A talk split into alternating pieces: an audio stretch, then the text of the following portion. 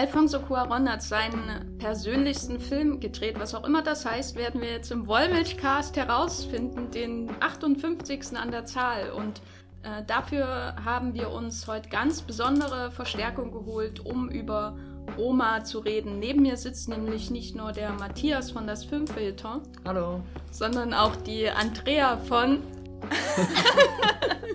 von andreavoeger.com. genau, damit ihr alle mitgeschrieben habt, hoffentlich.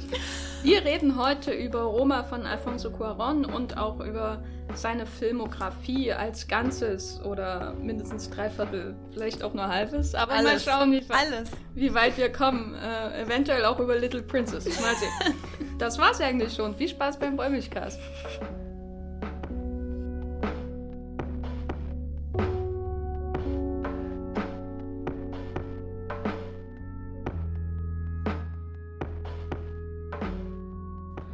Seit vergangener Woche ist Roma nun endlich auch bei Netflix in der Form, in der wir ihn alle sehen müssen, nämlich auf dem Handy am besten oder dem kleinen Fernseher. Manche haben ihn ja auch im Kino gesehen, da hat er eine Auswertung gehabt. Äh, Alfonso Cuaron ist natürlich ein bekannter Name. Er hat äh, vom Blockbuster bis zum kleinen mexikanischen Independent-Film schon alles gemacht. Und jetzt hat er sozusagen seinen großen persönlichen Film äh, gemacht, über, basierend auf seinen Jugenderinnerungen an äh, äh, seine Kindheit und insbesondere die Haushaltshilfe, die ihn mit großgezogen hat, so wie er auch selber sagt, in den 70er Jahren in Mexiko-Stadt, in einer Mittelklassfamilie, Roma. Was war euer erster Eindruck? Ich wollte, dass er gar nicht mehr aufhört. Ich habe einen langen Weg auf mich genommen, um Roma äh, dort zu sehen, wo ich glaube oder gehofft habe, dass er am besten wirkt, nämlich im Kino. Bin bis nach Hamburg gewandert, so wie ein Werner Herzog mit äh, seinen Stiefeln äh, bis nach Paris gelaufen ist. Okay. Äh, und saß dann da um 22.30 Uhr in einer sehr späten Vorstellung, war hundemüde und habe mich gefragt, ob sich, ob sich das wirklich äh, rentiert hat, äh, diesen weiten Weg auf mich zu nehmen. Und dann hat der Film angefangen und dann war ich wieder sehr wach, weil ich auch eine Cola getrunken habe. oh, eine Cola. Ja, Was für eine, eine Marke, Matthias? eine Coca-Cola natürlich. Hm, jetzt bin ich enttäuscht. Produktplatzierung. Äh, nein, wieder, wieder zu diesem ernsthaft träumerischen Film, der mich ganz in seinen Bann gezogen hat und dann war es irgendwann mitten in der Nacht und äh, ich habe den hier mit einem ehemaligen Kollegen von äh, Filmstarts gesehen. Und wir haben uns danach noch bestimmt zwei Stunden lang mitten in Hamburg, es, hat, es war eisig kalt, aber wir haben uns einfach über diesen Film unterhalten müssen, weil er uns so bewegt und mitgerissen hat. Und, und ich glaube, dass das letzte Bild, äh, wo, wo einfach nur Ach ja, wir werden spoilern. Ah ja, genau, wir werden spoilern. oh, ist vielleicht oh. nochmal gut zu sagen. Wir werden alle Filme von Null Punkt Sukura und Jeden einzelnen. Im Prinzip.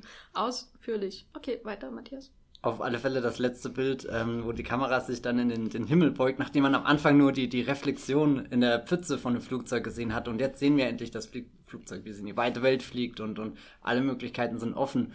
Und das bleibt ja dann für den Abspann stehen. Und ich glaube, so, so, äh, so, so umarmt habe ich mich schon lange nicht mehr vom Kino gefühlt und, und direkt auch so, so ein Abspann, der, der wirklich bis zum Schluss irgendwie noch, noch so, so einen letzten Fetzen aus dem Film mitnimmt, ist vielleicht wirklich seit La Grande Bellezza das, das schönste Schlussbild, das irgendwie einen Film in letzter Zeit hatte. Was war bei La Grande Bellezza das Schluss? Das sieht man, äh, da fährt man quasi durch den, unter den Brücken weiter. Ja, stimmt. Ja. Ach, das war wunderschön. Ja, ich habe äh, Roma da gesehen, wo ich alle Alfonso Cuarón-Filme gesehen habe, bis auf Gravity, allein zu Hause vom Fernseher. Aber das klingt jetzt trauriger, als es tatsächlich ist, weil, äh, also ich bin ja wirklich sehr großer Fan von Alfonso Cuarón. Als ich damals angefangen habe, im Muipilot zu arbeiten und gefragt wurde, was ist mein Lieblingsfilm, habe ich gesagt, Children of Men. Und das würde ich wieder tun. Daran halte ich fest. Ich habe dann auch, als Roma vorbei war, mir direkt Children of Men angeguckt, weil er mich äh, in ganz vielen Dingen sehr daran erinnert hat. Und vor allem, wie ich vorhin gerade meinte, hatte ich, als ich Roma gesehen habe, endlich das Gefühl, die anderen Filme so wirklich zu verstehen, die er gedreht hat und wo, du, wo die ganzen Themen herkommen und ja, all, all die Dinge, die er in Roma quasi aufarbeitet, äh, die sich vorher schon in seinen anderen Filmen so ein bisschen, die immer so ein bisschen durchgedrungen sind und nie so wirklich zu fassen waren. Also für mich, aber seit es jetzt Roma gibt, kann man, finde ich, ganz gut benennen, was Alfonso Cuarón eigentlich ausmacht. Zum Beispiel. oh, jetzt wollt ihr Beispiele hören. nee, also was Cuarón selber gesagt hat, wo mir so ein bisschen die Schuppen von den Augen gefallen sind, wenn man das so sagt. Ähm, ja, okay. Ähm, ist, dass in seinen Filmen es die Hauptfigur, es immer darum geht, dass die Hauptfigur mit dem Gefühl konfrontiert wird, komplett allein und verlassen zu sein Und wenn man sich Roma anguckt, ähm, genau, ja, wir spoilern, nochmal Spoilerwarnung, ähm, ist ja eine der wichtigsten Szenen im Film, als der Vater die Familie verlässt. Also man, man weiß es noch nicht wirklich, aber man spürt es schon, dass er wahrscheinlich nicht wiederkommt in der Szene, äh, wo die Frau noch irgendwie verzweifelt versucht, ihn festzuhalten. Und die Kinder daraufhin, vor allem auch nachdem die Mutter ihnen dann wirklich sagt, dass er nicht mehr zurückkommt, wie die Kinder halt so völlig, ja, weiß nicht, so konsterniert da alle am Tisch sitzen, einer fängt zu weinen an. Und das ist so ein, das ist so eine unglaublich deprimierende Szene, dass man wirklich fühlen kann, woher dieses, dieses ganze Alleinsein von seinen Hauptcharakteren in den anderen Filmen äh, herrührt. Halt von ihm selber, weil er es einfach so stark gespürt hat als Kind. Zum Beispiel, wenn Sandra Bullock ins All hinausgeschleudert wird. Tatsächlich, das ist eine sehr schöne Metapher für dein Vater kommt nie wieder nach Hause. Der, der George Clooney kommt nie wieder nach Hause. nee, dieses, ich glaube, äh, Cuaron hat es dann, das war, glaube ich, bei einem Interview zu Gravity tatsächlich, da ging es gar nicht um Roma, selber beschrieben mit diesem äh, Into the Void, also einfach in die schwarze Leere rausgeschossen werden, so, nix ist mehr da. Und da eignet sich Gravity tatsächlich ziemlich gut als Metapher. Der ganze Film ist ja sowieso eine Metapher, das sagt er ja selber auch. Aber so dieses rausgeschossen werden. Ähm, nur um mal ähm, den Zuhörern klarer zu machen, was wir damit meinen. Wie wäre das dann zum Beispiel bei den anderen Filmen von ihm? Also Matthias, wie würdest du das Thema bei Harry Potter and the Prisoner of Azkaban ähm, ausfindig machen? Ich habe ja vorhin im Scherz gemeint, Harry ist der, der stehen gelassen wird, wenn die anderen Schüler nach äh, äh, Hogsmeade gehen, weil er eben nicht die Unterschrift seiner Eltern hat. Aber generell ist ja äh, Harry Potter und der Gefangene von Azkaban fängt ja mit Harry allein unter der Bettdecke an. Irgendwie, mhm. das ist ja schon so ein, so ein furchtbares Bild aus der Kindheit, wenn man, wenn man irgendwie zum, zum Lesen mit der Taschenlampe sich dahin verkriechen muss, wo, wo einen keiner sieht. Und dann, dann immer wieder gibt es ja Bilder, wo, wo Harry irgendwie nachdenklich allein da über die Seen in der schottischen Landschaft starrt und ab und zu ist dann mal ein Begleiter wie Lupin irgendwie dabei, was dann ein schönes Gefühl von, von oder ein schönes, äh, es ist irgendwie dann eine behütete Situation, aber gleichzeitig weiß man auch nicht, die, die Figur wird immer für ihn da sein. Spoiler. aber ähm, ähm, nee, keine Ahnung. Also so, so, oder, oder dieses verträumte Bild von äh, Harry mit seinem Kapuzenpulli und dann ist dieses riesengroßer, riesengroßer Pendel, der da äh, äh, nicht in der großen Halle, aber in, in dem Ausgang Richtung äh, Hogsmeade eben steht. Das ist so, so eins der, der ultimativen Bilder aus dem, dem dritten Film für mich. An dieser Stelle natürlich auch ähm, ähm, völlig nüchterne Erwähnung von A Little Princess, ähm, quasi sein Bewerbungsfilm für Harry Potter. Wenn man, also wenn man es heute ja. anschaut, wirkt das wirklich, mhm. äh, also ist äh, sofort verständlich, warum Warner ihn den Job gegeben hat. Spielt ja auch in so einem, also die, dieses Haus, wo es spielt, ist ja wie Mini Hogwarts. Im Grunde mhm. ist nur dann eben eine Lehrerin da, die ist furchtbar, ist auch ein Figur im Film, die der Film hasst, wie manche anderen auch. Ich hasse das in Kinderromanen. Ich hasse es, ich hasse es. Aber wie dem auch sei, da ist es ja zentraler Punkt, dass das Mädchen so einen Traumvater hat, den, den es nur in Kinderbüchern gibt, fürchte ich. Äh, nicht, weil er den Ersten Weltkrieg zieht. nur in Kinderbüchern. Genau. ähm, sondern weil das halt so ein Vater ist, der, der ihr quasi jeden Wunsch von den Lippen abliest und nur für sie da ist und der ist dann halt weg und sie ist allein und lernt dann Freundinnen kennen, über die man nicht reden sollte.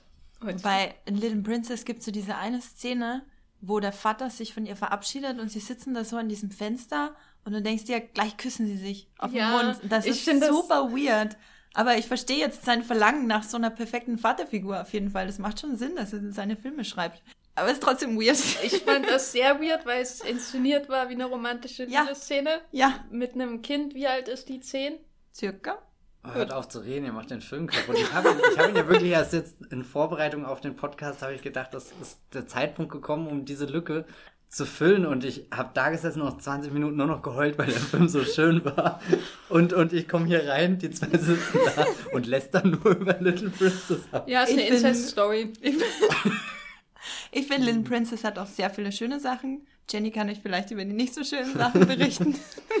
Nein, also es ist ein Film aus den 90ern. 95, ähm, um genau zu sein. Danke, Matthias. Äh, aus dem Zum Kern, aus dem Herz Zentrum der 90er, der 90er wo ähm, die wo die Sensibilität noch anders gelagert war. Außer was Inzest betrifft, was diesen Film wiederum seltsam macht. Aber naja, es ist halt auch eine Romanverfilmung und ähm, war da auch schon der Inzest dabei?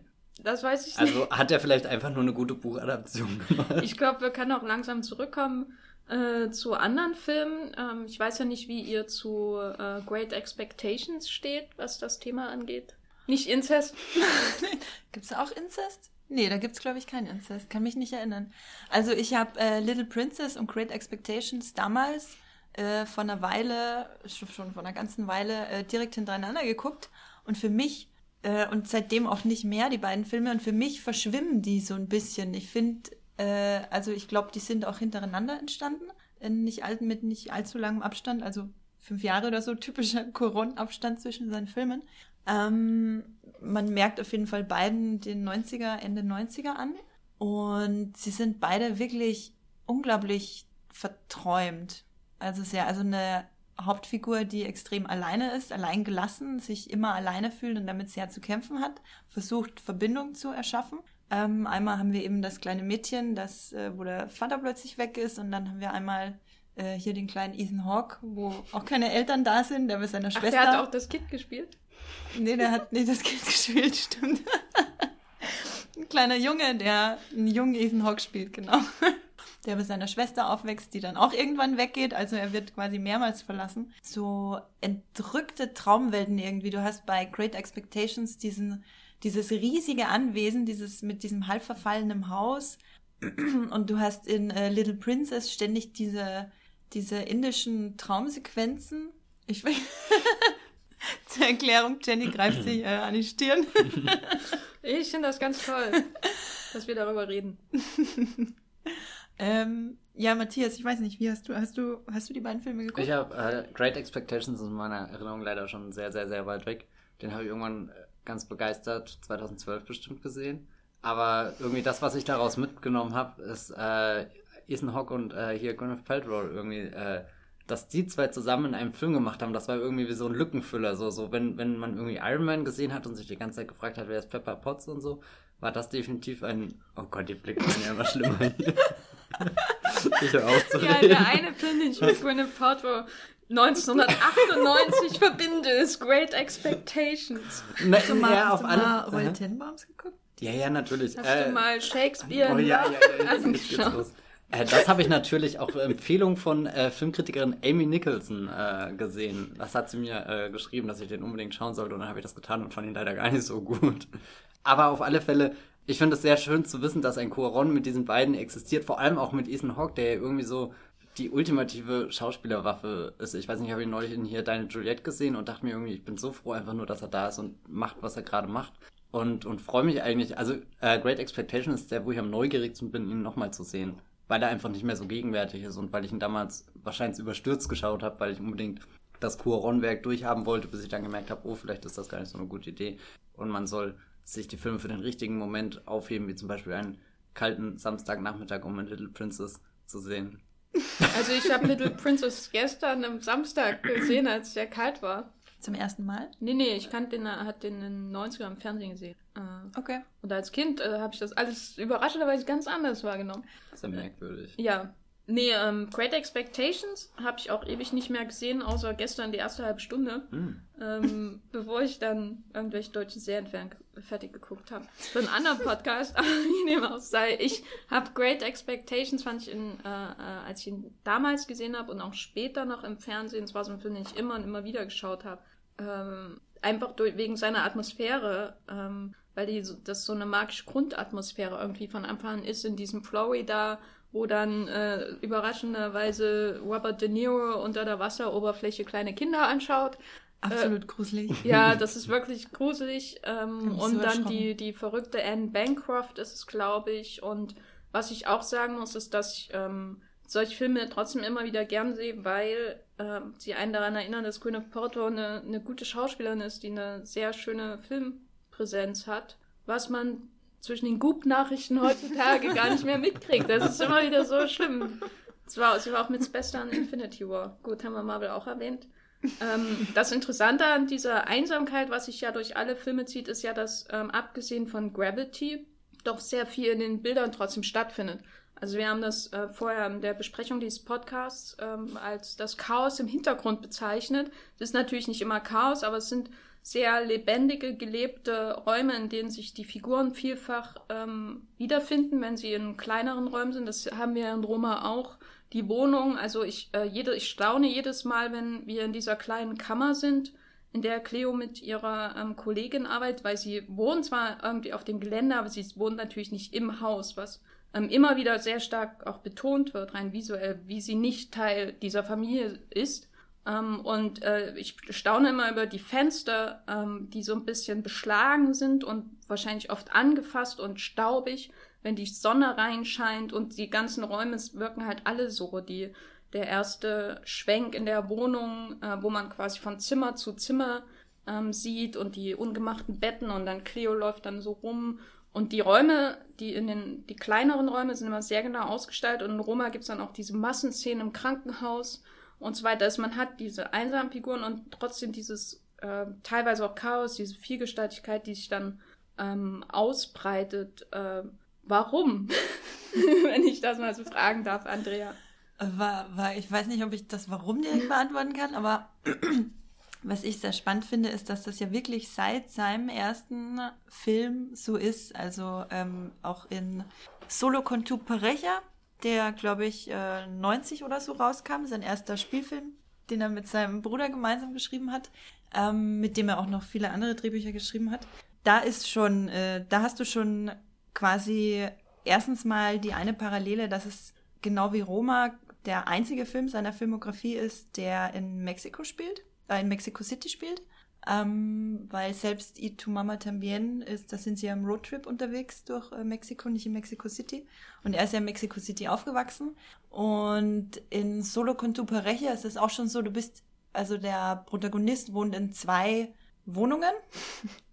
direkt nebeneinander, weil er mehrere Freundinnen hat, die dann ist nicht. Wie bei Friends? Dran, ja, quasi, nur hat einer beide Wohnungen. Genau, und die Räume wirken sehr eng. Es ist teilweise so ein bisschen klaustrophobisch, auch das, äh, als würde er sich so selber ein bisschen ersticken in seiner Lebenslage. Das ist sehr schön umgesetzt in den Bildern. Und gleichzeitig hast du aber auch diese äh, Fahrten über die Dächer quasi von Mexico City.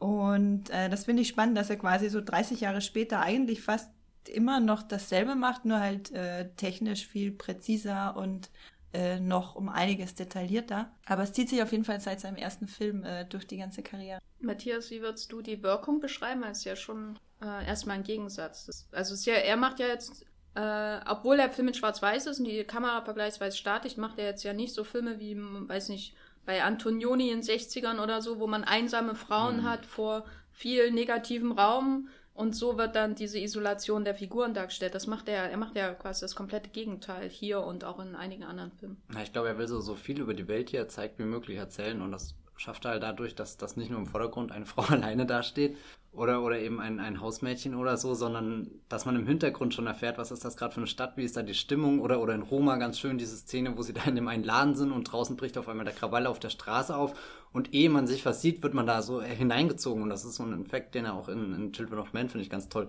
mit reinbringt, wo du ja nicht wirklich einschätzen kannst, wie, wie ernst ist denn diese Lage in dieser dystopischen Zukunft. Man sieht zwar gut, alles ein bisschen rauer, da sind viele Gitter, irgendwie wirken die Menschen nicht so freundlich und, und dann fährst du eben mit deinem Auto und auf einmal entsteht eine riesengroße Szene und das erreicht er natürlich auch durch seine schönen, subtilen äh, Plansequenzen, die so, so ein bisschen ausführlicher sind, als man das von Steven Spielberg kennt, finde ich. Bei, bei Spielberg erkenne ich sie noch weniger oder, oder die sind so, so eher, eher nur so angedeutet und reißen dann eigentlich immer ab, bevor sie richtig groß werden. Während ich glaube, er hat so, so den, den perfekten, äh, äh, wie sagt man, er, er balanciert auf dem perfekten Grad dazwischen. Es ist eine sehr offensichtliche Plansequenz und er führt jetzt mit der Kamera sehr rum und will demonstrieren, was er da alles kann.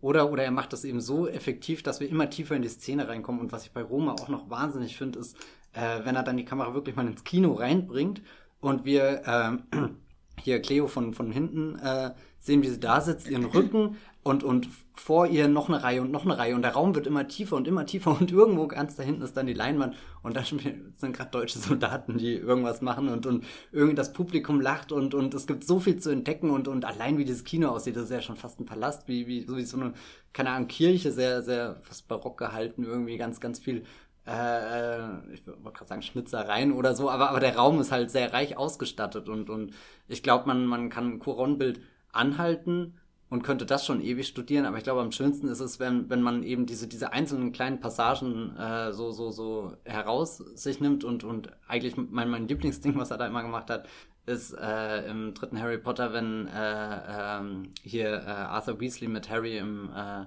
wer ist der, Tropfen Kessel äh, redet und, und äh, das Gespräch geht von dem hellen Raum immer tiefer und immer näher zur Kamera hin, während hintenrum so die Weasley-Familie die, die, die Ägypten-Fotos, den, den Zeitungsartikel da rumreichen, während irgendwelche Zauberer Dinge machen, äh, Stühle hochgestellt werden oder was weiß ich was. Und du kommst immer näher in, oder, oder es, ja, die, die, äh, die, Figuren bewegen sich auf die Kamera zu, die sich gleichzeitig auch ein Stück so wegbewegt. Und das findet alles so, so in einem äh, Schlund statt. Und danach könnte ich dir einfach perfekt erzählen, was gerade alles in diesem Haus passiert ist. Und ja, und äh, was ich, äh, du meintest vorhin bei Gravity, dass man da das nicht so sehr sieht, aber gerade da finde ich, bringt er auch, also dafür, dass man eigentlich nur das, das Schwarze, das Nichts des Weltraums hat, hat man ja auch schon sprichwörtlich das Chaos durch, durch äh, äh, Satellitenschrottteile, die, die rumfliegen und, und alles mögliche und, und was bei Gravity, glaube ich, so, so der, der, der malerischste Moment ist, wenn Sandra Bullock da ganz hilflos schwebt und unten drunter der Fallschirm äh, wie so ein Schmetterling die ganze Zeit äh, Wellenbewegungen macht und,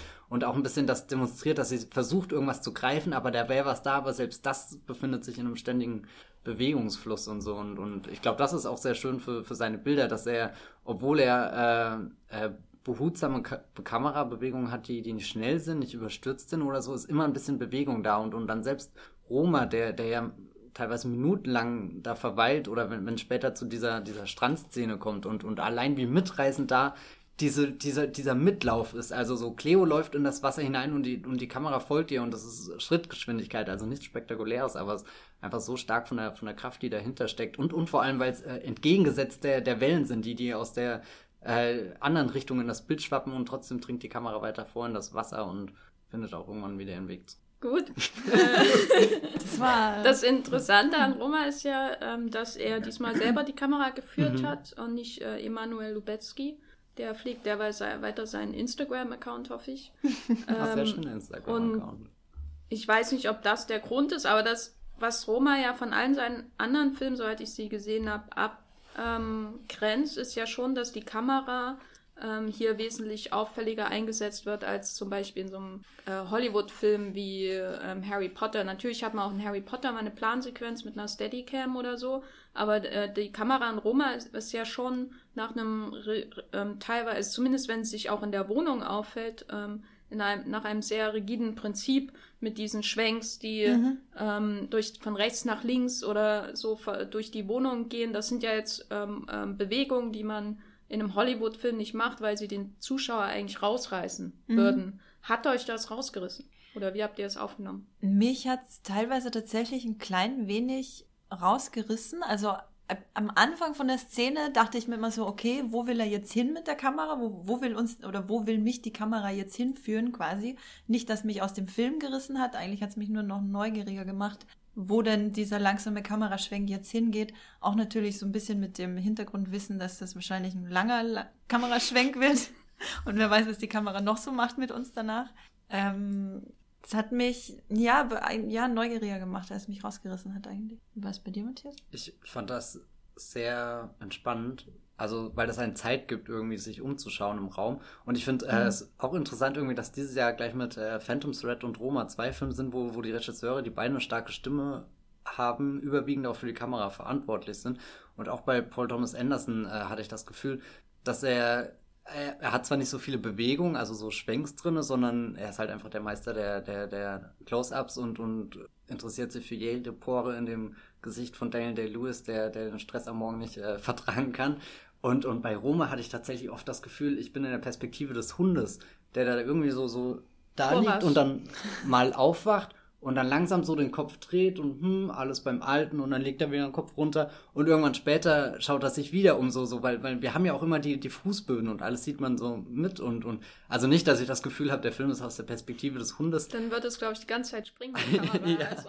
Erzählt oder, oder so, so, aber einfach, ähm, man, man ist nochmal so ein, so ein stiller Beobachter oder, oder man ist vielleicht auch Koron selbst, der ja hier sehr viele seiner eigenen äh, Erinnerungen verarbeitet oder wieder hochkommen lässt und, und da dringt er dann eben in Orte vor, die, die eigentlich nur in seinem Kopf äh, existieren und, und unmöglich sind, irgendwie wahrscheinlich mit der Kamera darzustellen. Aber irgendwie durch dieses Umgucken, wie er als stolpert er in eine Kamera seiner, äh, eine, eine Kammer seiner Erinnerung mit einer Kamera und äh, ja, muss halt erstmal alles schauen, die, die ganzen Ordner, die da sind, Fotoalben, Aktenbücher oder weiß nicht, wie, wie, die, wie die Schränke aussehen und so und, und, und das versucht er zu vermitteln, weil, weil er hat ja ein ganz bestimmtes Gefühl an, an seine Kindheit oder was auch immer, äh, Jugend, ähm, die er da verarbeitet und ich glaube, das transportiert er eben damit, dass er all diese Details zum Leben kommen lässt, weil für ihn ist nämlich entscheidend, welcher Tisch da steht oder welches, welches äh, Sofateil irgendwie schon ein bisschen angerissen, zerfetzt oder wie auch immer ist. Also so, so dass man dafür einfach ein Gefühl bekommt. Aber dem würde ja widersprechen, ähm, dass der Film sich eigentlich mit Aspekten beschäftigt, die er gar nicht als Kind mitbekommen hat. Weil das sollte hm. man vielleicht auch dazu sagen, Cuaron ist ja selber vertreten in dem Film durch den mittleren Sohn und äh, ich musste erst mal googeln, wie der aussieht, weil ich, ich ähm, stärksten Eindruck hat für mich ein, äh, bei mir eigentlich nur der blonde Junge, der Junge hinterlassen. Das Mädchen, das, Mädchen, das die ganze Zeit fett genannt wurde von der Großmutter, was oh, das war. Das war, das so, war so unangenehm.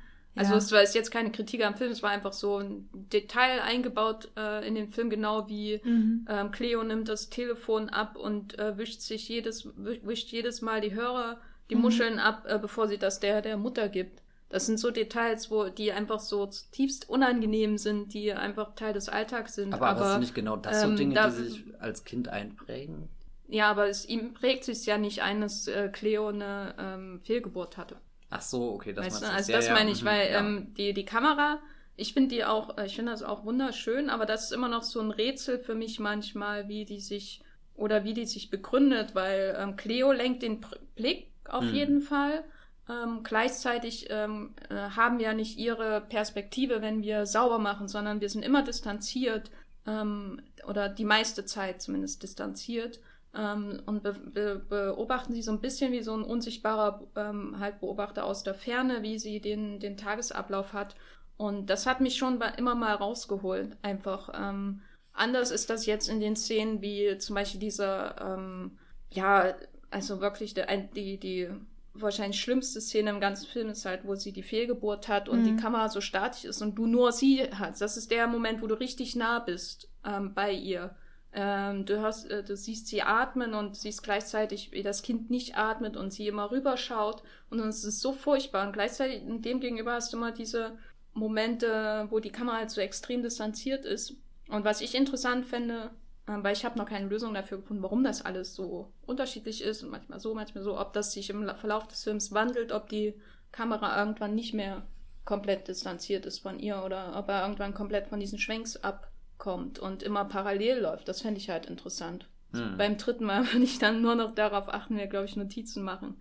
Ähm, mhm. Weil es ist natürlich schon eine spannende Frage. Cuaron ist da, aber irgendwie auch nicht.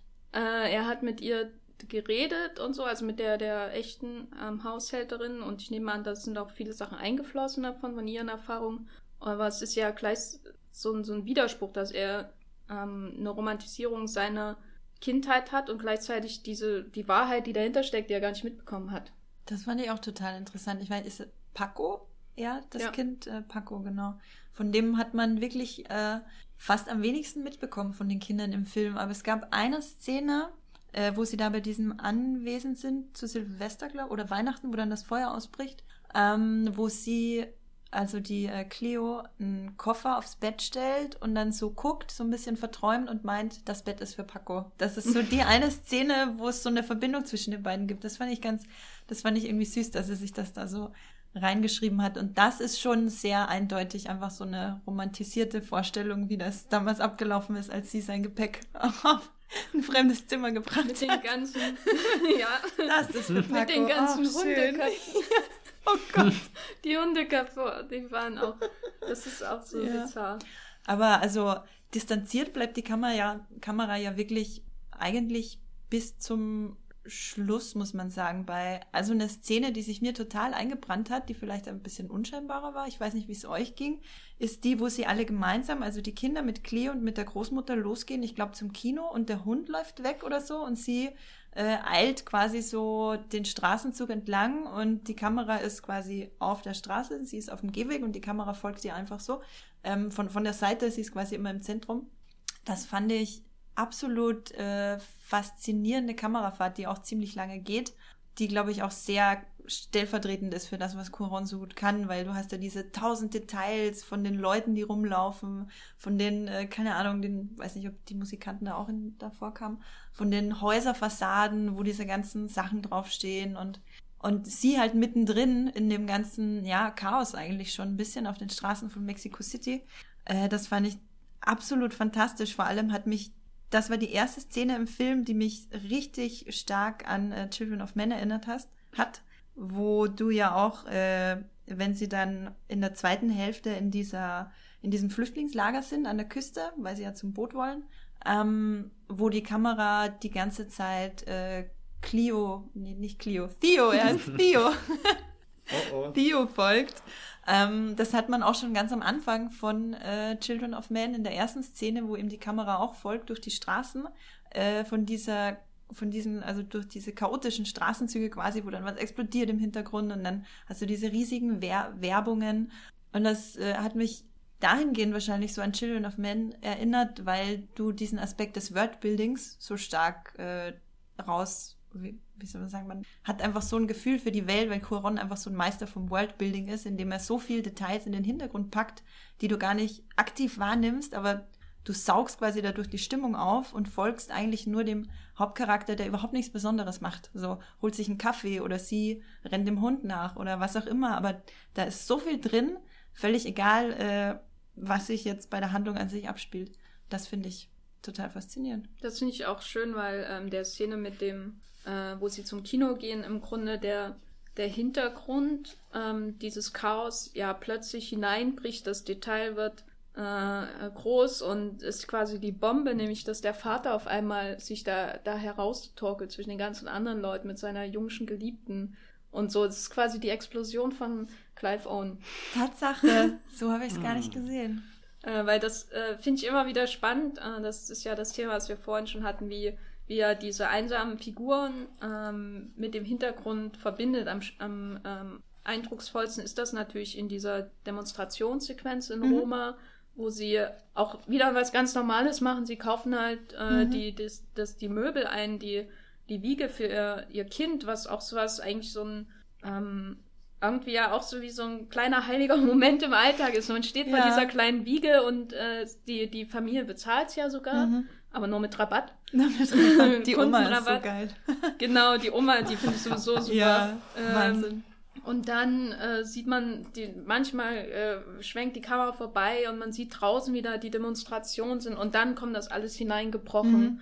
Mhm. Äh, das ist auch so ein Moment, wo, wo der ähm, Hintergrund oder dieses Chaos die Leute einfach irgendwie dann auch gefangen nimmt. Das sind so Extremmomente, die bei, man bei ihm immer hat, oft auch durch Plansequenzen. Mhm. Als wie mit der Autofahrt ja. in Children of Men. Ja, gen absolute Gänsehaut.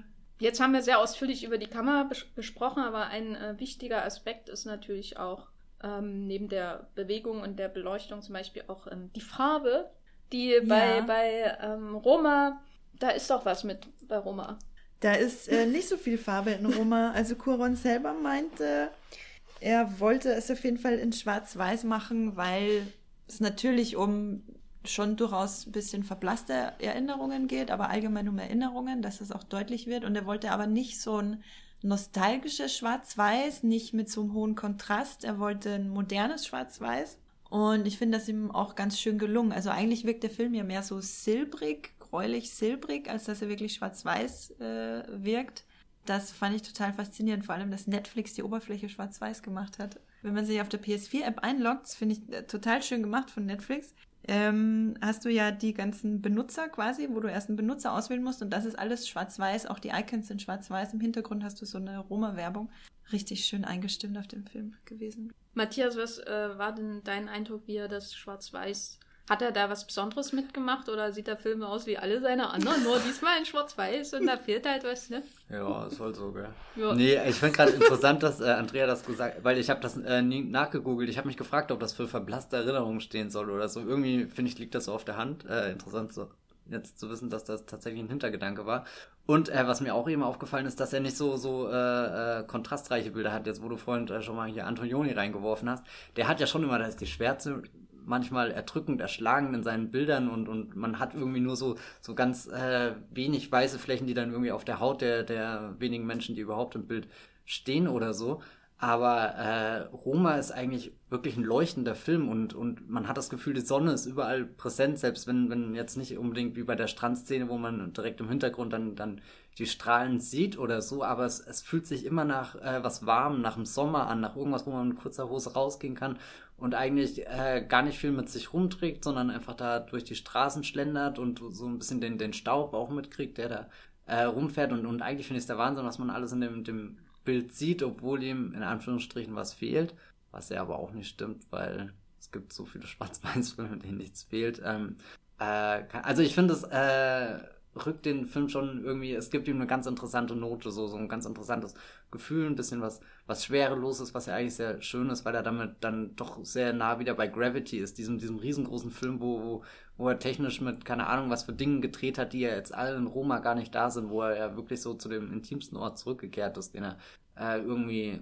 finden konnte. Und, und vielleicht ist er, äh, hier hat ja früher so die, die große Phase von A Little Princess, wo er das Grün noch zu seinen großen Leidenschaften gehört und, und er gar nicht genug davon bekommen das hat. Das ist übrigens in Solo con Tupareche auch so, der ist sehr, äh, fast der ganze der, Film hat einen Grünstich. Der hat auch ein mhm. wunderschönes äh, Criterion Collection Cover, wo, wo das, das Grün sehr schön zum ja, Ausdruck ja, kommt ja. und äh, äh, keine Ahnung hier, der, der, das, das wunderschöne Indien in A Little Princess und, und, und selbst äh, Harry Potter ist reich an, an den, den grünen äh, Feldern, die Professor Dippet damals noch äh, gepflanzt hat, äh, möchte ich nur erwähnen. Welcher Professor war das? Dippet, war das nicht einer der, der früheren äh, Hausleiter? Das ist doch die Stelle, das wo. Das ist mir jetzt so nerdig gut. Das ist, ich ich kann mich hier ab.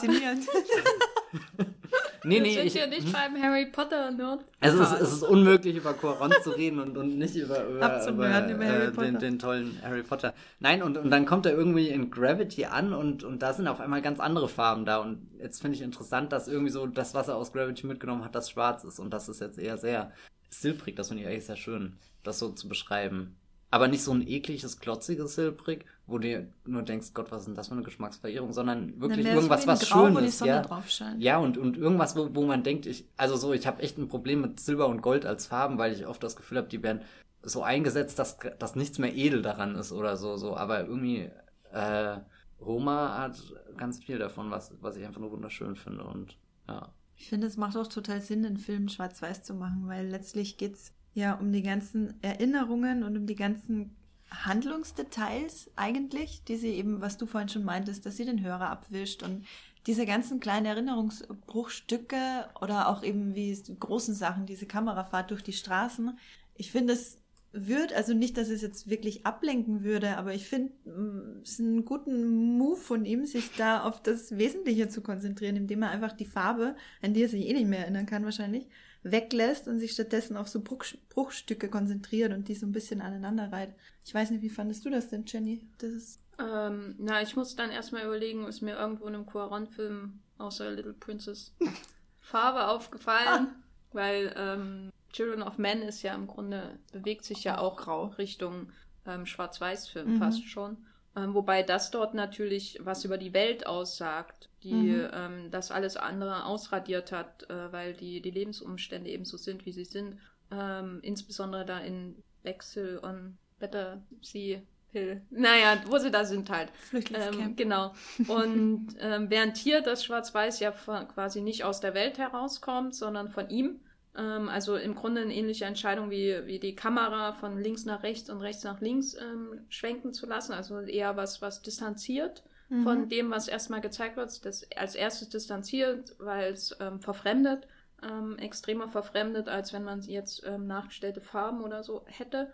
Und das finde ich interessant, weil er, man kann natürlich sagen, ja, ähm, es ist schwarz-weiß, weil es ein historischer Stoff ist, aber ähm, es, es, ja, es verstärkt halt den Effekt der Erinnerung. Also es wirkt halt manchmal so, und vielleicht erklärt das auch die Kamera, als würde er halt ähm, nachträglich einen Film um seine ähm, Bruchstücke äh, der Erinnerung so drehen, wie er das hinterher inszenieren würde alles. Und dadurch wirkt mhm. das halt so durch das Schwarz-Weiß konserviert. ähm, durch das Schwarz-Weiß wirkt es zeitlos ja. äh, vielleicht. Mm, und das äh, lehnt ihn äh, uns bringt ihn natürlich in die Nähe von anderen Autoren, Filmern, ähm, die, die auch Filme über ihre Kindheit und so weiter gemacht haben. Ich weiß nicht. Mich erinnert das halt immer wirklich dann an ähm, so 60er Jahre Kino durch dieses Schwarz-Weiß. Oder ja. ein älterer Bergmann-Film oder so. Ja. Das ist ganz, also es wirkt halt aus der Zeit gefallen. So, es ist nicht ein Schwarz-Weiß, ein historisches Schwarz-Weiß zum Beispiel wie bei Good Night and Good Luck, mhm. der 20 Jahre früher spielt und wo man weiß, der Regisseur ähm, er sei nicht genannt. Wir haben ihn heute schon genannt. ähm, äh, der der ähm, nimmt hier Stilmittel des Film Noir und so weiter, um diese Paranoia der Epoche darzustellen. Also absolut sofort verständlich, warum er das gemacht hat. Bei, bei Roma ist es halt ähm, interessant, weil es dem Film so andere Texturen verleiht. Also weil eben die Fenster dann anders aussehen, als mhm. wenn es farb, farbig gewesen ja. wäre. Ich, was mir auch gerade noch aufgefallen ist im Vergleich zu Children of Men. Tut mir leid, ich habe die hintereinander geguckt und sie haben unfassbar viel Parallelen. Ähm, was mir gerade noch eingefallen ist, diese Szene, als der Studentenprotest eskaliert und ja gewaltig und mit Mord und Totschlag niedergeschlagen wurde, ähm, ist, ist ja schon sehr grafisch. Die kommen rein, die schießen ihn nieder und direkt dann gibt's die lange, absolut zermürbende Geburtsszene, also Fehlgeburtsszene. Und jetzt so im Nachhinein denke ich mir, was da an Massen von Blut eigentlich äh, im Bild waren. Sowohl bei den Protesten, die niedergeschlagen wurden, man sieht auch Leichen, ähm, als auch äh, bei der Geburtenszene. Und ich glaube, das würde ein völlig anderes Bild äh, schaffen im Nachhinein, wenn ich da an Children of Men denke, wo alles einfach nur noch blutverschmiert ist. Bei der Geburtenszene, die übrigens sehr ähnlich inszeniert ist. ähm, und äh, Roma hat so eine emotionale Wucht in diesen Szenen. Ich glaube, der emotionalen Wucht könnte tatsächlich was abhanden kommen, weil sich dann so ein Ekel beimischen würde von diesem, von dieser ganzen grafischen Härte. Insofern äh, bin ich, glaube ich, eigentlich ziemlich froh, dass er es nicht in Farbe gemacht hat. Ja, auch diese, ähm, dieser Moment, den fand ich, fand ich beim zweiten Mal schauen sehr eindrücklich, wo ähm, die Kamera einfach kurz auf diesem dieser Frau verweilt, die am Boden kniet und die ihren Freund in der, im Arm hat, der gestorben ist. Dazu muss ich noch was sagen, aber Entschuldigung, rede erstmal weiter. Ähm, wo man, was auch wieder so ein Moment ist, wo sich so ein, das, was man eher als Detail im Hintergrund benennen würde, weil wir kennen die Leute, wir haben ja in dem ganzen Film keinen Studenten ähm, wirklich gesehen. Wir mhm. haben nur eigentlich, äh, wir kennen eigentlich nur einen Täter als Figur. Ja. Ähm, äh, genau, den, den Kendo äh, den nackschen Kendo-Kämpfer. äh, und man hat dann kurz diese, das, das, diesen Moment, wo sich das Opfer, ein Opfer wirklich aus dem Hintergrund herausschält und wir nur das sehen in so einer Pieta-Haltung. Und äh, das, wenn ich mir das jetzt mit Blut, äh, mit, mit, ähm, mit rotem Blut vorstellen würde und so, dann würde das tatsächlich ganz anders wirken. So achtet man halt vor allem auch auf ihr Gesicht Mhm. Ähm, und auf sein Gesicht, das so total leblos ist und nicht auf äh, äh, das Blut, was er am Kopf hat oder so. Ja, auf den Wunden. Äh, was ich dazu sagen wollte, in Children of Men gibt's exakt genau die gleiche Szene und sie ist ge exakt genau gleich inszeniert. Ähm, in diesem äh, Kriegs, also ja, wenn äh, dieser Uprising stattfindet in diesem Camp am Ende, ähm, gibt's eine Mutter, die, also ich glaube, es ist eine Mutter, die ihren Sohn hält und nicht eine Freundin, die ihren Studentenfreund im Arm hält. Aber es ist äh, ganz genauso gefilmt, es ist gen ganz genau die gleiche Haltung und dieses gleiche schmerzverzerrte Schrei, den die Frau von sich gibt mit diesem leblosen Körper. Und die Kamera verhält sich auch genau gleich. Sie geht quasi dran vorbei, bleibt kurz darauf stehen und geht dann wieder weiter in einer langen Plansequenz. Und als ich das gesehen habe, das fand ich so faszinierend. Da in, in dem Moment ist mir aufgefallen, wie viel eigentlich Roma über die anderen Filme erklärt. So. Und wie auch die anderen Filme dann letztlich in Roma mit äh, reinspielen. Das ist auch wieder ein Moment, wo sich das Persön wo das Persönliche an Roma ja im Grunde aufbricht, weil er mhm. Geschichte erzählt, äh, was ich vorher auch nicht so erwartet hätte. Ich kenne mich nicht mit der mexikanischen Geschichte aus. Und das kam völlig unerwartet. Also, dass da am, ich meine, man hat das immer im Hintergrund. Man denkt, äh, ähm, da stimmt irgendwas nicht in dem Land, wenn da die Kinder schon erzählen, der und der wurde irgendwie von der Polizei erschossen. Oder so, einfach am Tisch. Ja, ja, äh, und dann selber mit den Spielzeugpistolen rumlaufen die ja. ganze Zeit. Das fand ich so übel. Das ist auch sowas, was sich durch den ganzen Film zieht, diese, dieses Männlichkeitsbild mhm. oder dieses Gefühl, dass da ähm, ganz, ganz viele Leute sind, weil die Frauen schießen ja auch mit, freudig dann später, die so eine, mhm. so ein, ich weiß nicht, ob Wut ist, glaube ich, nicht das richtige Wort, aber die haben so eine tiefe Aggression gegen jemanden Ungesehenen in sich. Und diese Aggression ähm, sehen wir natürlich dann bei den Studentenprotesten ausschlagen, aber das Interessante ist ja immer, dass, oder gerade auf der Hacienda ist ja, dass wir nicht sehen, wer das Feuer anzündet, sondern wir sehen, wie die ganzen ähm, Diener im Grunde äh, im Stockwerk tiefer feiern, aber eigentlich ist, sind das genau die, die das Feuer anzünden, die, die ja. ähm, auf denen die Kugel, auf die die Kugeln gerichtet werden könnten. In der Szene ist auch so, also es ist so ein Aspekt, den man, weil wir so viel über die Form reden, auf jeden Fall betonen sollte, dass die Klassenunterschiede und die Konflikte in Roma eine extrem große Rolle spielen, was glaube ich auch gut ist, weil es sonst wirklich eine Romantisierung vielleicht wäre von der Dienerrolle. Mhm. Mhm. Ja, weil sie wird ja schon sehr emotional in die Familie eingewoben, vor allem nachdem der Vater weg ist. Öffnet sich die Frau, also die Mutter von den Kindern, ihr gegenüber ja scheinbar auch mehr, so, weil sie vielleicht selber auch mehr Nähe brauchen kann, äh, mehr Rückhalt brauchen kann. Ähm, vorher wirkte es, vorher hatte ich so ein bisschen Angst, dass äh, das so ein bisschen, ja, so ein bisschen einseitig werden könnte, die, die Mutterrolle quasi ähm, die nicht so recht damit umgehen kann, dass die, die Haushälter oder Dienstmädchen Teil der Familie ist, aber nachher nimmt sie sie ja selber mit offenen Armen auf quasi. Das fand ich auch total schön. Aber gleichzeitig ist das ja eigentlich wieder so ein Moment, wo man denkt, das ist so Ersatzbefriedigung im Sinne von, sie nimmt, macht, nimmt eine Ersatzfunktion ein in der Familie.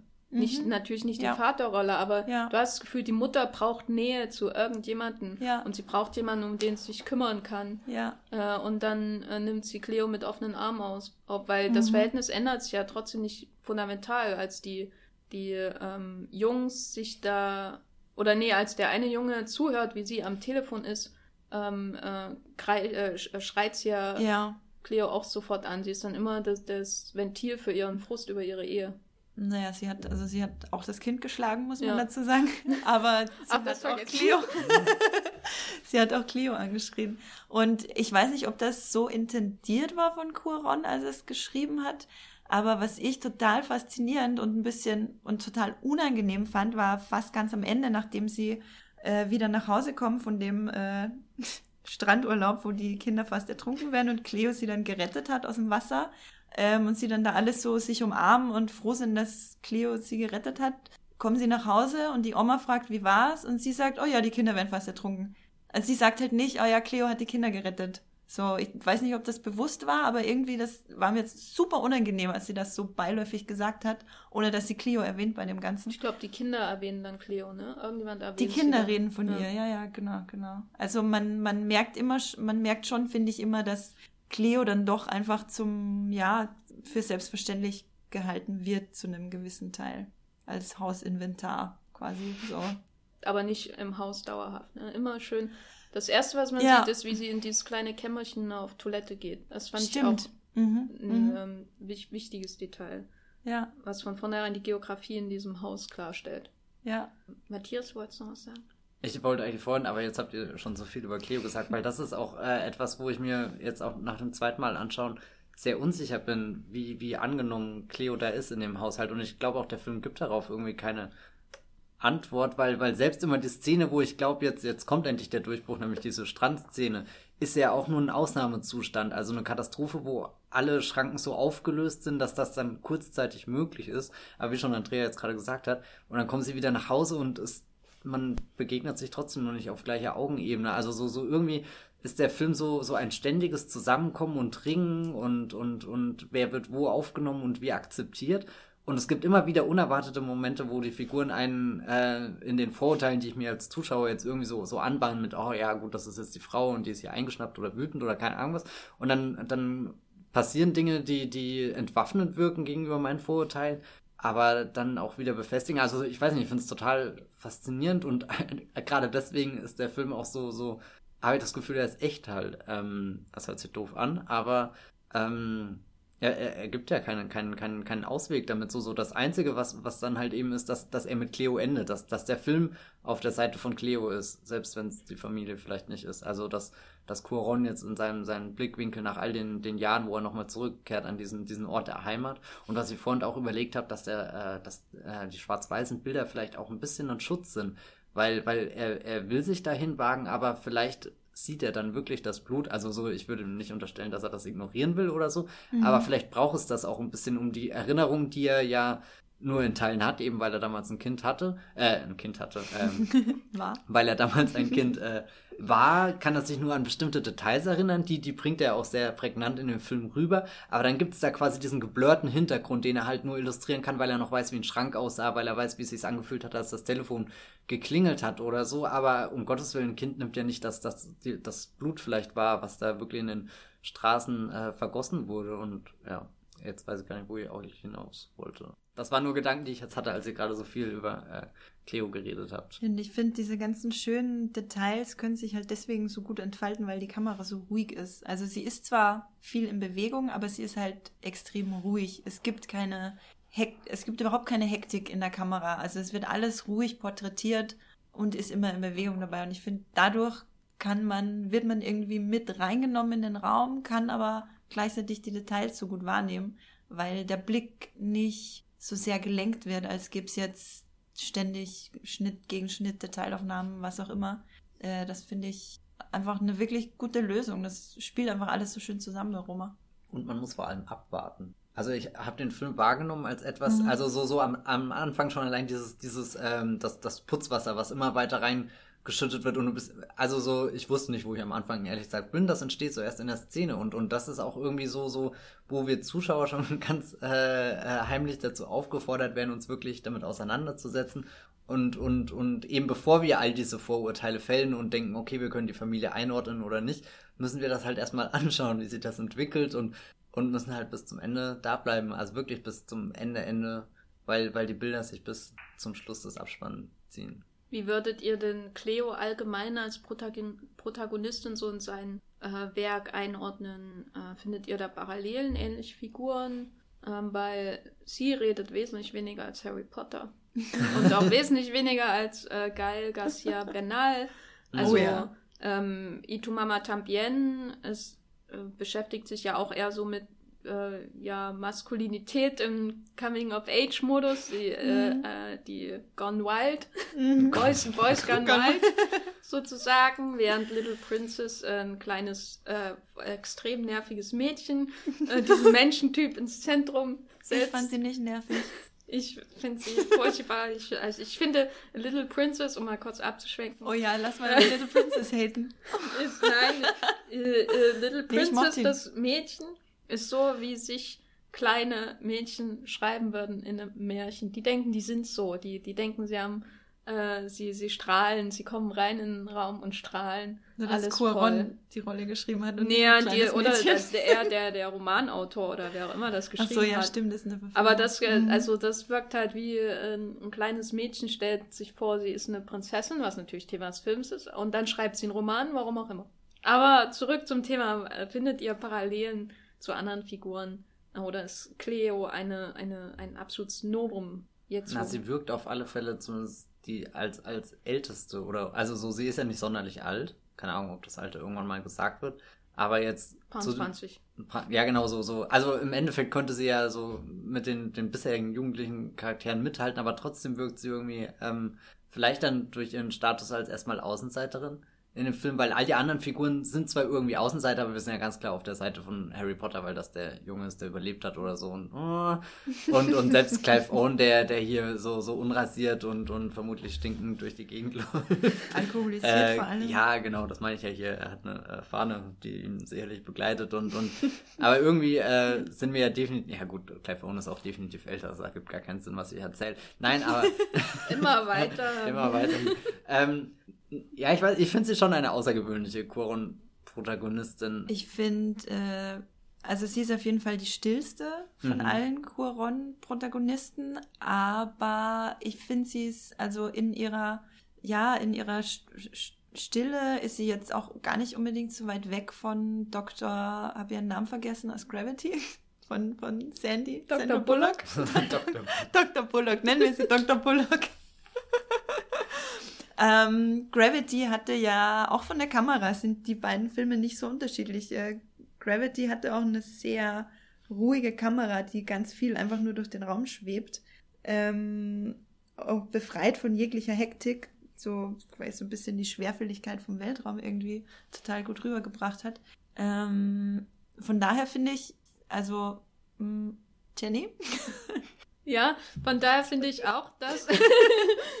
Na, also was, man, was sie vielleicht denken. noch äh, einfach durch ihre Position in der Gesellschaft, jetzt mal unabhängig von Mhm. Charakter oder so, ähm, äh, was sie unterscheidet, meinetwegen von Clive Owen in Children of Men, ist, dass sie ja eher ähm, eine, eine, sag ich, eine marginalisierte per Person in der Gesellschaft an Mhm. sich ist, weil Mhm. sie halt ähm, Ja. indigenen Hintergrund hat, während jetzt Harry Potter ist halt, ne, der Junge, der lebte. Äh, und Clive Owen ist, ähm, ja, Clive Owen, also da ähnelt sie schon eher Theo als, äh, als ähm, jetzt Clive Owen oder ähm, zum Beispiel die, die Ethan Hawke-Figur ähm, ist zwar auch irgendwie Außenseiter, aber ist jetzt nicht im Entferntesten so ähm, positioniert wie jetzt ähm, Clio. Insofern finde ich das schon interessant. Also ich sehe das schon irgendwie als Weiterentwicklung, weil die Figuren wie Cleo waren in seinen anderen Filmen eher ähm, ja ähm, ähm, Nebenfiguren. Also zum Beispiel dieses Mädchen in A Little Wir müssen Princess, auch, du fängst immer wieder Die- damit an, Jenny. die, die ähm, das äh, äh, Mädchen, die, die da ähm, nicht in der Schule ist, sondern halt Reinigungskraft einfach nur. Äh, das ist halt äh, so eine Figur, wo du denkst, er hat oft, öfter solche rein, solche, solche ähm, fast schon Randfiguren, die ähm, Diener sind oder ähm, anderweitige Kräfte. Hagrid Hm. äh, und in, in Cleo, also Cleo rei, rei, ähm, ähm, bewegt er sie ins Zentrum. Äh, in Roma bewegt er Cleo ins Zentrum, sozusagen. Das ist, ähm, finde ich, irgendwie eine Bereicherung bei ihm, weil ich könnte jetzt nicht, oder ich finde seine anderen Hauptfiguren jetzt an sich eigentlich nicht besonders spannend. Mhm. Außer ähm, wahrscheinlich Sandra Bullock in Mhm. Gravity. Harry Potter ist furchtbar. So. Ähm, was also an, an eine Figur an, aus seinen Filmen, an die ich manchmal denken musste, war, hab schon wieder den Namen vergessen, furchtbares Namensgedächtnis, die äh, Hauptdarstellerin aus Itu Mama Tambien, ähm, die ja mit den beiden Jungs auf dem Roadtrip geht. Also sie ist jetzt keine marginalisierte, äh, kommt aus keiner margina marginalisierten Gesellschaftsschicht oder sonstigen äh, Ethnizität, aber sie ist sehr ruhig. Sie ist sehr, auch so eine melancholische Seite. Sie lässt sich eher mehr so ein bisschen von den Umständen treiben, als dass sie selber aktiv wird. Und sie kriegt auch so diese Schicksalsnachrichten. Sie wird verlassen, hat so eine ganz tiefe Traurigkeit und sehnt sich so ein bisschen nach Verbindung. Daran hat es mich so ein bisschen erinnert. Aber das ist natürlich jetzt nicht die, auf ihr ist nicht der Fokus jetzt im Film. Aber es hat sich schon so ein bisschen angebahnt, auch in seinen anderen Filmen, finde ich, dass er dieses Gespür für so eine Art von Figuren hat. Und ich finde es auch schön, dass er sie mal ins Zentrum gerückt hat. Und was ich sehr interessant finde, also angenommen, das ist so, so eine Nebenfigur, die ins Zentrum drückt, aber er, er quasi stopft sie nicht mit Protagonistensachen voll. Also so, sie schwingt jetzt keinen Zauberstab, muss keinen Patronus heraufbeschwören oder so. Also so, äh, sie, sie, sie hat nicht diese klassischen Heldengeschichten vor sich, wo sie sich selbst überwinden muss, denn selbst wenn sie am Ende in die Fluten rennt, dann macht sie das ja einfach nur, weil das ihre Verantwortung ist, weil sie dafür zuständig ist. Das macht sie, glaube ich, mit der gleichen Selbstverständlichkeit, wie sie am Anfang den Hof da irgendwie so, so putzt und irgendwie finde ich Aber das... da würde ich schon, äh, äh, Entschuldigung, aber da Mhm. würde ich schon sagen, dass sie die Kinder liebt wie ihre eigenen und sie die Ja, ja, nee, nee, das, das, das will ich damit äh, ihre gar nicht in, in, in Frage stellen, aber eher so, so, so, so, sie macht nichts äh, Besonderes, das hört sich jetzt bitte an irgendwie oder so, aber, aber, oder das, das Schöne, was der Film ja zeigt, ist, dass selbst die Nebenfiguren ein volles Leben haben und dass wir dem folgen können und der Film geht genauso, seine 140 Minuten steckt voller Abenteuer, Gefahr und, und Aufregung oder irgendwie so, also so, dass, dass er in diesen stillen Außenseitern, die ansonsten irgendwo in der, in der Ecke verschwinden würden, es sei denn, äh, sein Schnabel hat irgendwie Mist gebaut und dann äh, werden sie ja auf einmal kurz zum, zum, zum Thema oder so. Und, und dass Coron einfach merkt, äh, ich, ich laufe mit meiner Kamera so aufmerksam durch die Gegend, dass es völlig egal eigentlich, wem ich folge. Jeder hat da seine Geschichte irgendwie. zu erzählen, das finde ich einen schönen Gedanken, dass, dass sie nicht angepasst werden muss, dass sie nicht eine Protagonistin, eine Heldin gemacht wird, sondern einfach mit, mit den Eigenschaften, die sie auszeichnet, perfekt eigentlich schon für, für diese Welt ist und, und definitiv ihren Beitrag leistet und so oft für die Familie irgendwas auffängt, was sonst drunter fallen und zerbrechen würde. Hat auch das äh, Motiv von einem verlorenen Kind das gab es auch sowohl in Children of Men als auch in Gravity. Also in seinen beiden Filmen vorher hat er schon dieses Motiv von dem, von dem Verlust von dem Kind mit drin. Das finde ich auch sehr spannend. dass es, als hätte sich das irgendwie so lange aufgebaut und angestaut, bis er gar nicht mehr anders konnte, als dass er es mal ins Zentrum rückt quasi. Und, und, wie passt Harry, der Junge, der überlebt, da rein? der hätte verloren werden sollen. also Jennys Hass gegenüber Mr. Potter ist äh, bemerkenswert. Ähm, Jo, nun hat er seinen kleinen Film gemacht, äh, äh, die, die, die Gravity für die Studios, wobei Gravity war genauso ein leidenschaftliches Projekt, würde ich mal sagen. Ähm, wo seht ihr denn jetzt Cuaron in seiner Karriere angekommen? Wo soll's, wird's, also hat er, wo ist er, wo soll es hingehen? Hat er sich irgendwie verändert im Vergleich zu seinen Filmen davor? Einfach mal was, äh, was würdet ihr sagen? Hat er jetzt noch was zu erzählen, ne? Jetzt hat er eigentlich schon alles erzählt. Was soll er denn jetzt noch sagen, Matthias?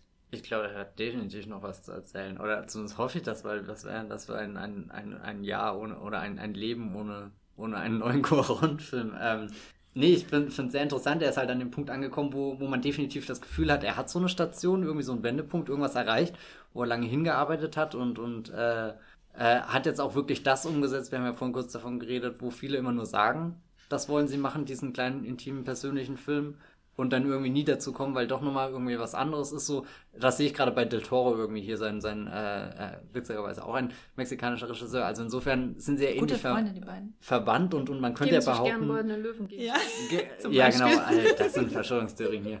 Ähm, Alles Schiebung.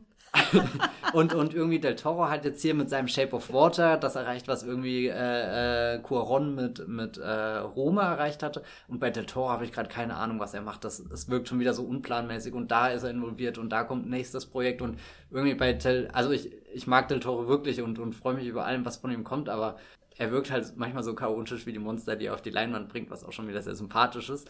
Während Cuaron, ich weiß nicht, das, das, macht mir fast schon Angst, dass ich, dass ich keine Ahnung habe, was als nächstes passiert. Gerade auch, weil, weil eben Gravity und, und Roma irgendwie so eng miteinander verbunden sind und gleichzeitig nicht weiter weg voneinander sein könnten. Und dann schaue ich zurück und sehe Itumama Tambien und Harry Potter hintereinander irgendwie in der Filmografie und frage mich, wie ist das passiert. Und das heißt, das nächste kann alles sein. Und das ist doch aufregend. Ja, ich habe das Gefühl, dass Cuaron mittlerweile so ein Satzbaukasten an ganz vielen verschiedenen äh, ja, Elementen hat, die sich, die immer wieder vorkamen in seinen Filmen und ich glaube auch nicht, dass sich das jetzt groß verändern wird, nur weil er halt den äh, Film, der das irgendwie alles zusammenführt, rausgebracht hat.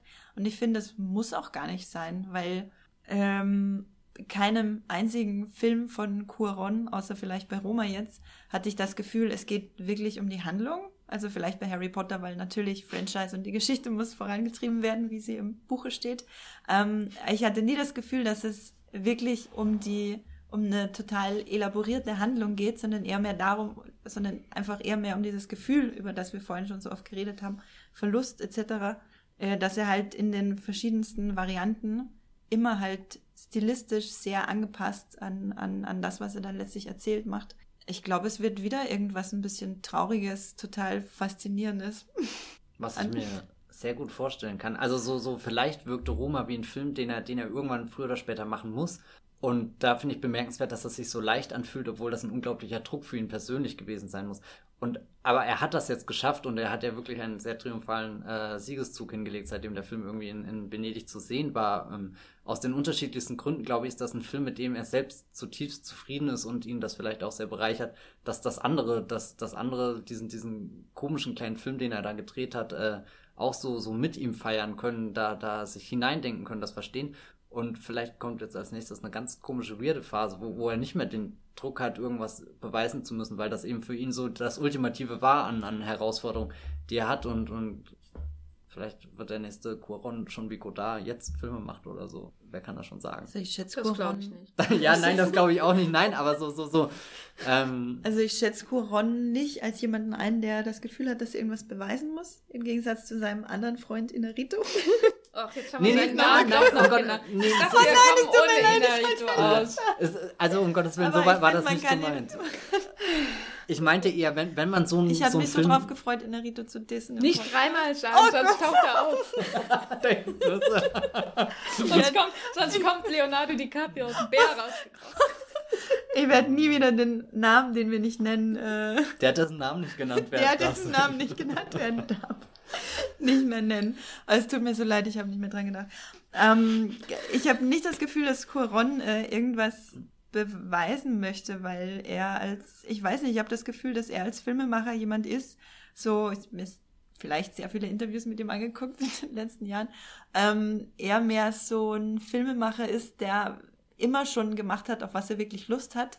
Ähm, und ich glaube, das wird er auch weiterhin machen. Ich kann mir vorstellen, dass er wieder mal zu einer Buchverfilmung greift vielleicht. Hoffentlich nicht.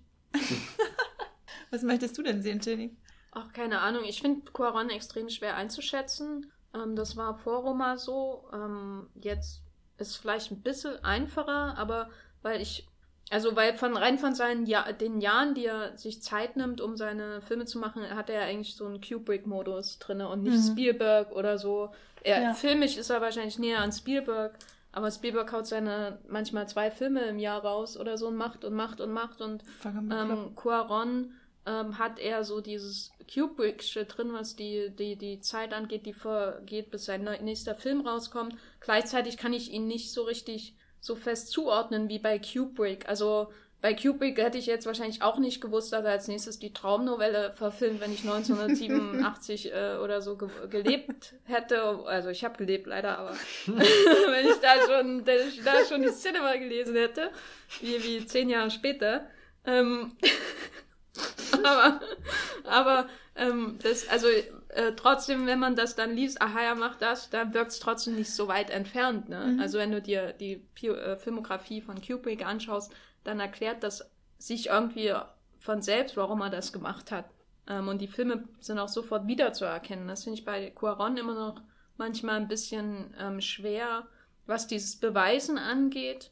Ähm, würde ich mal sagen, dass er ausgehend von den technischen Aufgaben, die er sich nimmt und ähm, so weiß ich nicht, ob das zu viel Psychologisierung von jemandem ist, mit dem ich noch nie geredet habe, aber das wirkt halt schon so, wenn er jemandem was beweisen will, dann vor allem sich selbst. Mhm. Und da kommt dann eben sowas wie, ich mache jetzt eine Krankenhausszene mit 400 Statisten Mhm. und ich will die immer im Hintergrund sehen, wie die gerade genau was mit einer Akte XYZ machen. Ja. Er meinte auch, dass er erleichtert ist, wenn ein Filmdreh vorbei ist. Er ist nicht stolz oder, oder froh, dass er einen Film gemacht hat. Er ist einfach nur erleichtert, dass diese Aufgabe, die er sich aufgebürdet hat, vorbei ist, was da schon ganz gut dazu passt. Genau, also wenn, wenn ich was erwarte, dann wieder etwas, was ähm, technisch und organisatorisch herausfordernd ist. Ähm, weil das dahin geht die Bewegung schon von ähm, dem Blockbuster Harry Potter dann ähm, direkt zu diesem Long-Take, dieser Long-Take-Extravaganz als Children of Men und dann zu Gravity, was ja, ähm, wo, was man irgendwie nicht richtig wahrnimmt, aber was im Grunde ähm, Status hat wie Avatar, was die, Mhm. die Innovation angeht.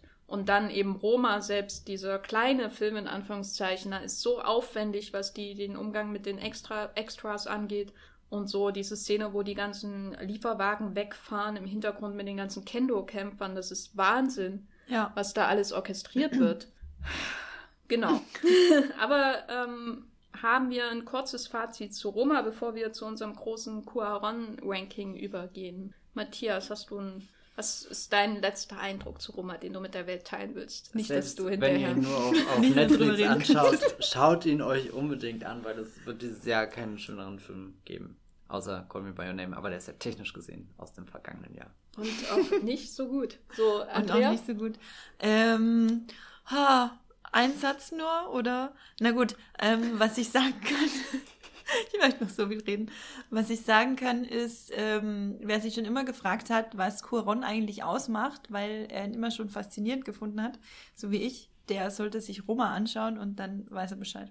Ja, mein Fazit ist, ähm, ich kann Cuaron noch nicht so richtig einordnen nach all den Jahren, aber ich finde es schön, dass er mich immer wieder überrascht und Roma war definitiv eine Überraschung. Also wenn ich ein, ein durchgängiges Motiv bei ihm ausmachen kann seit Harry Potter, ist, dass er einen überrascht mit den Filmen, die er macht und insofern ähm, schön, Weiter so.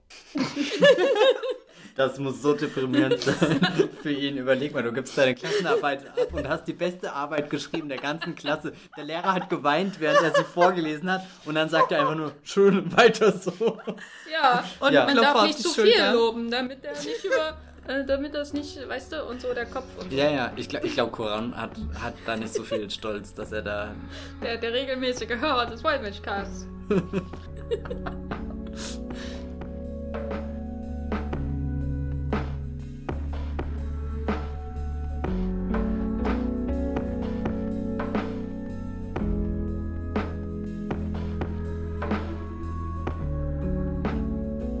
wir zum Abschluss des Wollmilchcasts kommen über Roma und Alfonso Cuarón, jetzt ähm, äh, die, die bittere Wahrheit von allen Beteiligten, nämlich das Ranking von allen Alfonso Cuarón-Filmen. Andrea, äh, du siehst so aus, als wolltest du das uns unbedingt mitteilen. Bitte schnell, fix, Ja. ohne Begründung, weil Ich weiß- müssen nämlich essen gehen. Gott, ohne, Be ohne Begründung machst mich fertig. Okay, schnell und fix.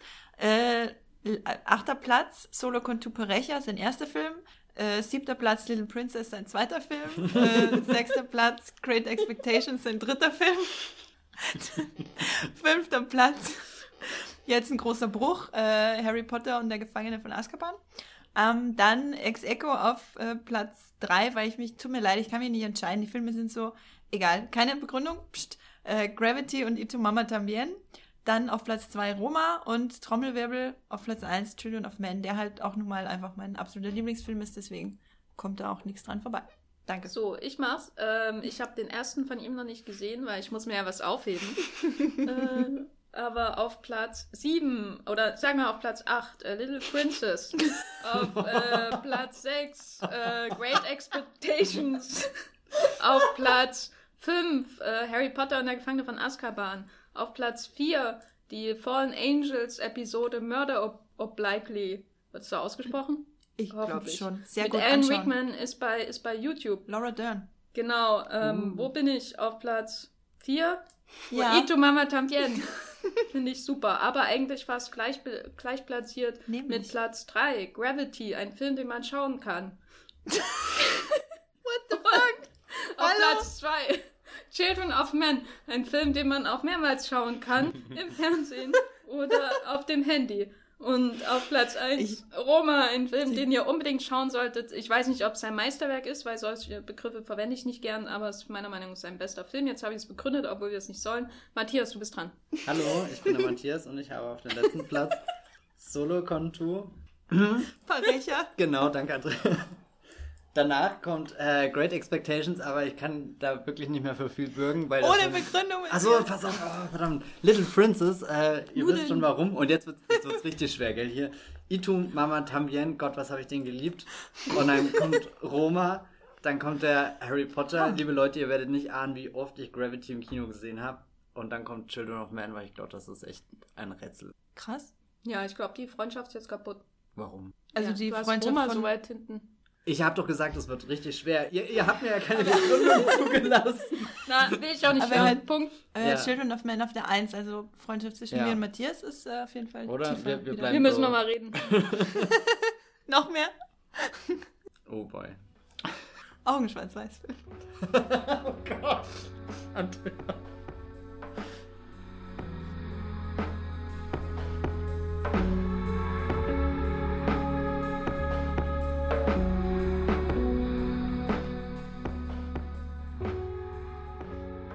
Gut, bevor ja noch schlimmere Filme erwähnt werden als Oh Boy, ähm, wollen wir uns langsam aus diesem Wollmilchcast entfernen, um endlich Nudeln essen zu gehen. Ich habe schon Hunger. Ähm, wir haben heute über Roma geredet, der bei Netflix ist, ähm, was ich irgendwie wirklich auch traurig finde, weil ich hätte den so gerne auf Blu-ray. Ähm, und ich finde es schade, dass das wahrscheinlich nicht möglich sein wird. Das war der 58. Wollmilchcast. Ähm, Matthias, wo kann man dich ähm, noch äh, treffen, äh, folgen außerhalb dieses Podcasts Bitte im nicht Internet? Aber folgen auf Twitter als Spiritbox mit 3e und lesen könnt ihr mich auf Moviepilot, auch als Spiritbox mit 2e und auf das Filmfeuilleton als Matthias. Hallo. Andrea? Bei mir ist es überall mein Name, Andrea Wöger, aber mit einem OE statt einem O. Auf Twitter Andrea Wöger und mein Blog andreawöger.com. Ja, ich bin bei Twitter als Gefferlein ohne OE, aber mit E. und äh, bei Moviepilot schreibe ich auch ähm, manchmal Sachen über Roma, die man dann nachlesen kann. Und äh, auf meinem Blog thegeffer.de mache ich lange Screenshot-Sammlungen von Charles Boyer, Boyer, weil irgendjemand muss das machen.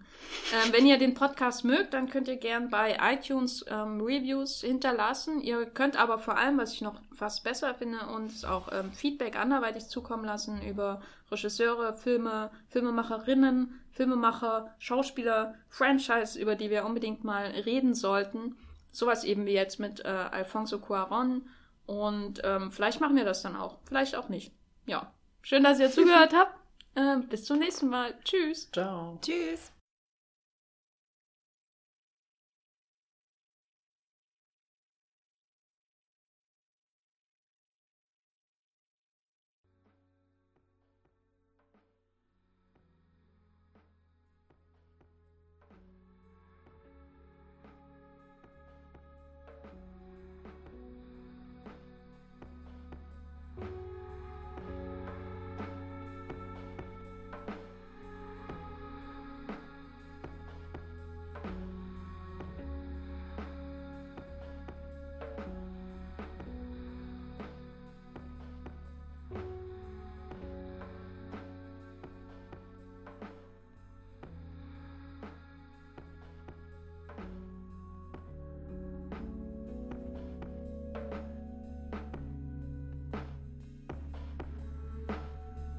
Der Wollmilchcast wird produziert von Jenny Jecke und Matthias Hopf.